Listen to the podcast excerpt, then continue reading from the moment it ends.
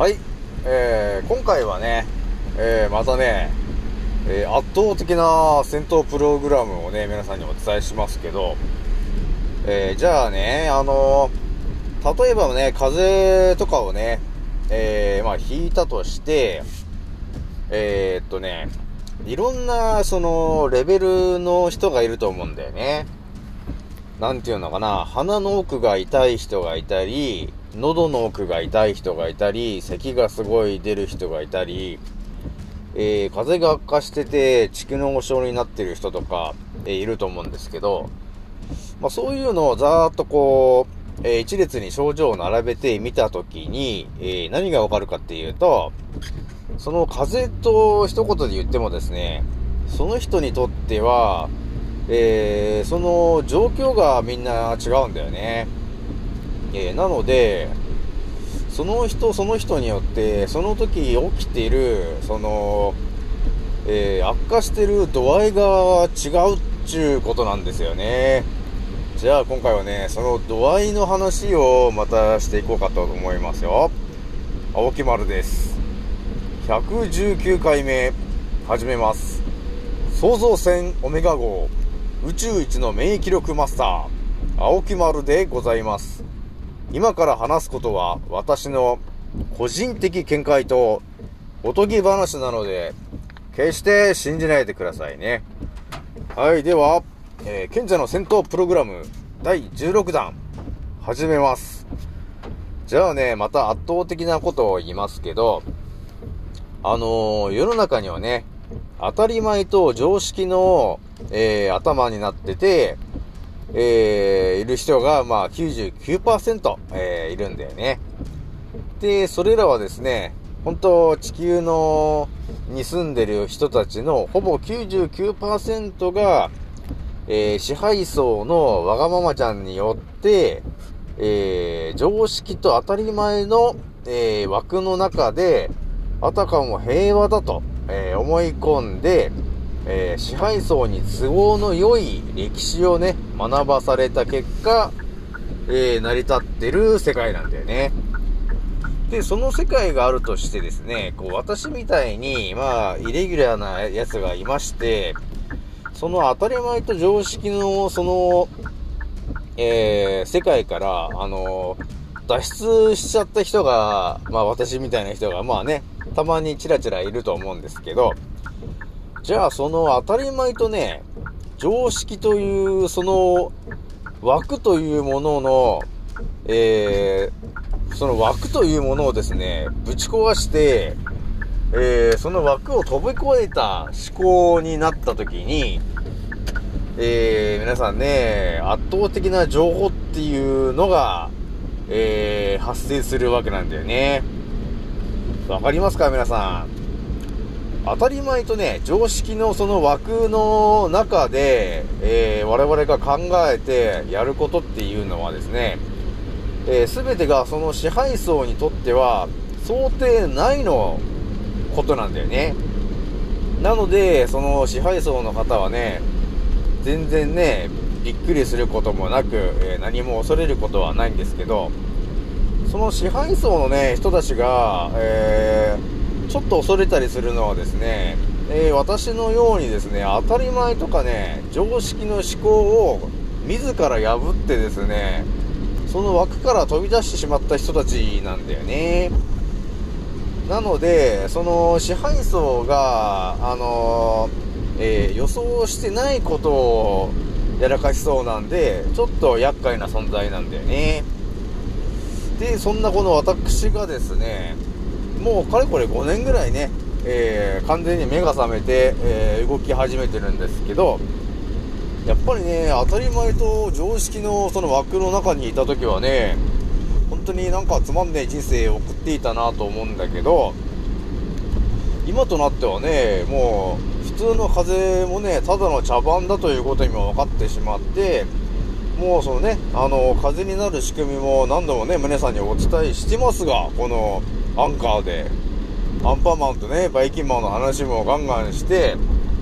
えー、普通の風邪はもうただの塩鼻うがいで治るよと、えー、いう話をねバンバンしてるんですけど、えー、まあね、あまりね、まだ私も大して有名でもないんで、全然、えー、広がってはいませんが、まあそういうことなんですよね。じゃあ今回お伝えしたいのはですね、えー、その当たり前と常識の壁をぶち破ったこの私が、要するに編み出した技っていうのはですね、えー、ほとんどの日本人とさらに地球人が知らない情報になるんですよね。なので、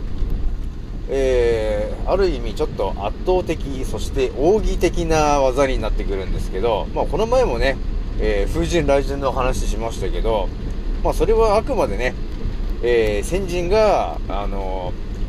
ーえー、知識として我々に教えてくれたことなんだけど、これからわた、あのー、皆さんにお話ししたいのはですね、この私が編み出した究極のテクニックを皆さんにお伝えしたいと思ったんだよね。あのー、自分で編み出したことなんで、あまり、えー、ほとんど語られてない話なんだよね。で、それはですね、実際に、えー、私で自分で実験した結果ですね、えー、その蓄膿症というものに私なってたんですけど、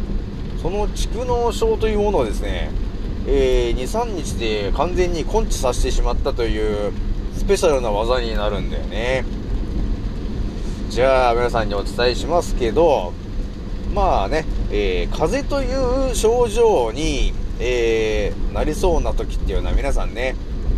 まあ、普通に生活してると鼻から、えー、酸素を吸って口から吐いてると思うんだけど、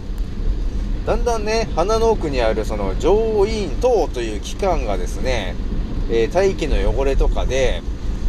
えー、汚れてくるんですよね。なので、えー、その汚れがいっぱいになってきた時に、あーなんか鼻の奥が痛いなーっていうことになって、えー、ちょっと鼻水が出たりくしゃみが出たりっていう、そういうね、えー、アンパンマンが免疫の、えー、免疫の、えー、行動をするんですよね。で、ここでですね、私もね、たまにね、やっぱり大気が汚れてるから、あ、鼻の奥がちょっと痛くなってきたなって言った時に、まあただね、あのー、塩鼻うがいをするだけでも、あのー、治ってしまうんですけど、やっぱりね、それ以上言ってしまった方とかはなかなかね、その塩鼻うがいだけではね、あのー、すぐに治らないっていうことがあるんだよね。えー、それはなぜかというと、その鼻の奥にある上咽頭っていうところはですね、あのー、イメージしてもらうのが、あのー、キッチンにあるたわしなんだよね。これ鼻の奥にその上咽頭っていう器官があるんだけど、その鼻の周りの器官はですね、だいたいたわしみたいに毛がいっぱい生えてるんだよね。で、そこにお米粒みたいにその汚れが詰まってくるわけなんですよ。なので、あのー、経験したことあると思うんですけど、たわしにね、あのー、お米粒が、お米の粒がすごい挟まった時ってなかなか取れないと思うんですよ。わかりますか皆さん。そのたわしでね、そのご飯のお釜とかをな洗ってしまってた時に、なんかすごいお米の粒が挟まっちゃってて、ただのね、水の出たり入ったりだけでは落ちないと思うんだよね。だから要するに蓄膿症とか、えー、風邪の悪化してる時っていうのはですね、要するに鼻の奥の上咽頭っていうところでその汚れがすごい繁殖して増えていってしまって、そのカピカピになってしまい、さらにどういう感じかというと、さっきお話ししましたたわしの中にお米の粒がいっぱいぎっしり、えー、挟まってる状態なんだよね。なのでそこまで悪化してしまった人はですね、えー、わざ私がおすすめしております、えー、ぬるま湯の塩分濃度 いちパーセント の塩鼻うがいだけではすぐに、あのー、根治してくれないんだよね。だからちょっとね、数日長引いてしまうと思うんですよ。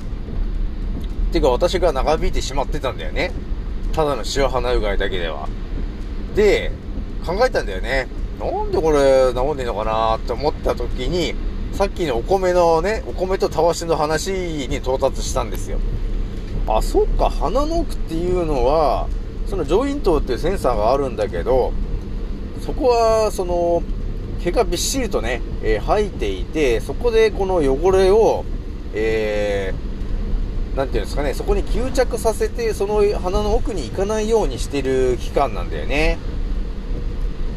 ということはですね、やはりそのたわしにお米が詰まってる状態ということになるんですよね。じゃあどうするかと、えー、考えたんですよね、私はね。で、あのー、普通にそのティッシュペーパーとかをね、あの鼻に詰めてみたけど、うーん、なんかちょっと違うなっていうのがあったんだけど、で、そのね、家にあるもので、なんかねえかなと思って探してた時に、綿棒っていうものがあったんだよね。で、綿棒、あ、綿棒なんかちょうどいいなと思って、その鼻の奥にちょっと綿棒入れてみたんですよね。あの手で持って。そしたらね、なんとこれがまたね、その上咽頭っていうところの器官のところがあるんだけど、そこにちょうど当たるということに気がついたんだよね。で、普通に何もしないでただ綿棒をぶち込んでしまうと、あの、ただ痛いだけなんだけど、鼻のね、要するに粘膜っていうのは、要するにその塩分が含まれているものなんですよ。あの涙とか鼻水と同じように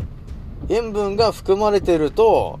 えちょうど浸透圧のバランスが整ってるから痛くないんだよね。だから塩鼻うがいも いちパーセント のものをおすすめしてるから、鼻に入れても痛くないんですよね。同じ浸透圧だからね。だから水道水でやったりするとものすごい痛いんだけど、それは塩分濃度がね足りてないんで、えー、そのバランスが取れないから痛いんだよね。だから、えー、人間の体は ゼロ点八五パーセント 維持するようになってますんで、だから自動的に いちパーセント の塩鼻うがいでやっても、ああ気持ちいいなーっていうことになるんですよね。だから痛くないんですよ。で、さらにお伝えすると、で、だいぶヒントが出てきましたけどね、その綿棒っていうものをプラス、あ、そっか、じゃあ塩水にちょっと濃いめの塩水を、まあ、ちょっとしたお皿とかでね、でお塩をバッと入れて、えー、塩水でちょっと濃いめの、えー、塩水を作って、そこに綿棒を浸して鼻の奥にさーっと入れていくんだよね。で、ちょうどね、親指と人差し指でその綿棒の反対側の綿のところを、ね、持って鼻の一番奥までこうさーっと入れていくわけですよ。そうして届いたところがちょうどその上咽頭っていうところのその丸っこいところになるんですよね。で、そこでその綿棒をえー、上下に動かすんですよね。で、その上咽頭っていうところにぶつかるので、えー、そこのなんていうのかな、そこの肌をこう上下にこすってこすって、そのたわしからお米の粒を、えー、こすり落とす、はい、そういうイメージで、えー、角度を変えながらね、えー、下やって上やって横やってってこう何回もやるわけですよ。で、片方が終わったら今度反対の方を塩水につけて、もう片方の鼻に入れて、そこも上咽頭のお掃除をしてあげるんだよね。で、そのお掃除っていうのはね結構大事なんだけど、どうせやるんだったらちょっとね、あのー、にかいずつやるのが一番いいかなと思ってるんで、綿棒をにこ使って、えー、片方やったらまた今度は片方もやってくださいと、えー、いう感じで、えー、その上咽頭っていうところについてる汚れを、えー、こすり落とすイメージで、えー、やってほしいんですよね。で、最後にやってほしいのが、えー、いつもやってる塩鼻うがいですね。えー、塩分濃度が いちパーセント のもので、もちろん人肌ぐらいのぬるま湯でやってもらいたいんだよね。それをやってもらってぐっすり寝てもらって、次の日起きてみると、あれ治ってんじゃんっていうことになってしまうんだよね。この話もねほんと圧倒的な話なんで、今ねその蓄膿症とかで悩んでる人とか風邪が悪化しちゃってる人はですね、その上咽頭っていうところについているその汚れが、えー、ちょっとかね、あの頑頑丈なやつで、えー、こぼれついてるんで、えー、たわしについてるお米がすり込まれてるのを取るかのごとく、えー、綿棒に、えー、食塩水を濃いめのね濃いめの食塩水をつけて、えー、鼻の一番奥まで入れてもらって、そこで当たるところを、えー、コシコシコシコシやってほしいんだよね。そうすると汚れが剥がれ落ちちゃって、えー、究極で言うと次の日治るから。いいですか皆さん、お薬はね一つも必要ないんですよね。必要なのはね、ただのお塩と綿棒だけで十分なんだよね。それだけで、あのー、蓄膿症とかね、えー、花粉症とかね、えー、風邪の、えー、症状が次の日、えー、ほぼ治っているという、えー、奇跡が、えー、起きることになります。なんでこのテクニックはね、結構いろんな人に使えるんだけど、まあお子様とかでね、えー、結構なんか、風邪がひきやすいとか、花粉症とか、鼻がズルズルしてるとかね、えー、風邪が長引いてるよっていうお子様がいたらですね、まあ、抗生物質とかね、そういう風邪薬とかを、えー、あげてもですね、あの、悪化するだけなんで、免疫力をね、ただ抑えつけるっていう症状を、症状を抑えつけるためのお薬だから、治んないんだよね。なので、えー、風邪の諸症状とかね、ちょっとなんか喉が痛いよとかね、言ってる、鼻が痛いよとか言ってる子供がいましたら、えー、喉が痛い原因っていうのは鼻の奥にある上咽頭っていうところが汚れで、えー、悪化してしまって、その汚れが喉の方に来て、あー喉が痛いよということになってるんだよね。なので塩鼻うがいをまずはやってほしいんだけど、塩鼻うがいでも治らない時っていうのは、その汚れとかね、えー、そういうものがちょっとね頑丈になってると、えー、いうところがあるんで、えー、綿棒を使ってですね、えー、塩水をつけた、えー、綿棒を使ってコシコシコシコシと、えー、やってほしいんだよね。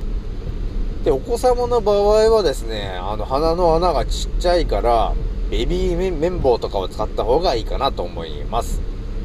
で結構ね、あのーあの結構ね際どいテクニックがいるかもしれないから、ちょっとね、え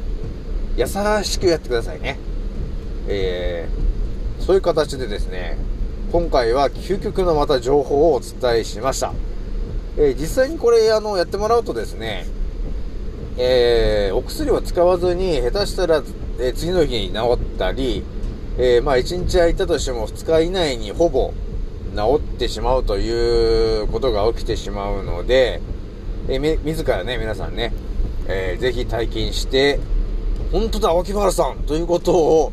えー、ちょっと体験してほしいなと思います。なんでね、あの自分の家族とかそういうので、えー、ちょっとね、えー、実際にやってもらってちょっと実感してもらえるとね、えー、自分の周りの人たちにもそういう真実のね圧倒的な情報っていうのをお伝えできると思うんで、えぜひとも、えー、やってみてください。はい。では今回は以上になります。次の音声でまたお会いしましょう。またねー。